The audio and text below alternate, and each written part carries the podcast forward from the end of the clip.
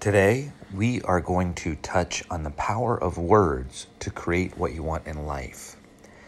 Today, we go further and use words in a simple practice to change your state of mind.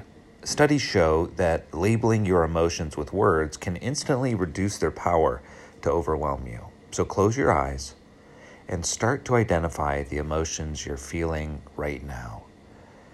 And feel free to label each emotion with a word. Say it out loud if you can. You might say angry, anxious, hurt, or happy. Or if you are feeling good, you can label your positive emotions just as easily. And use this technique whenever you feel that your emotions are taking over and disrupting your life. Why does it work? Well, because applying a word to a feeling immediately changes your brain activity so that you're working from the thinking brain regions rather than the emotional brain regions.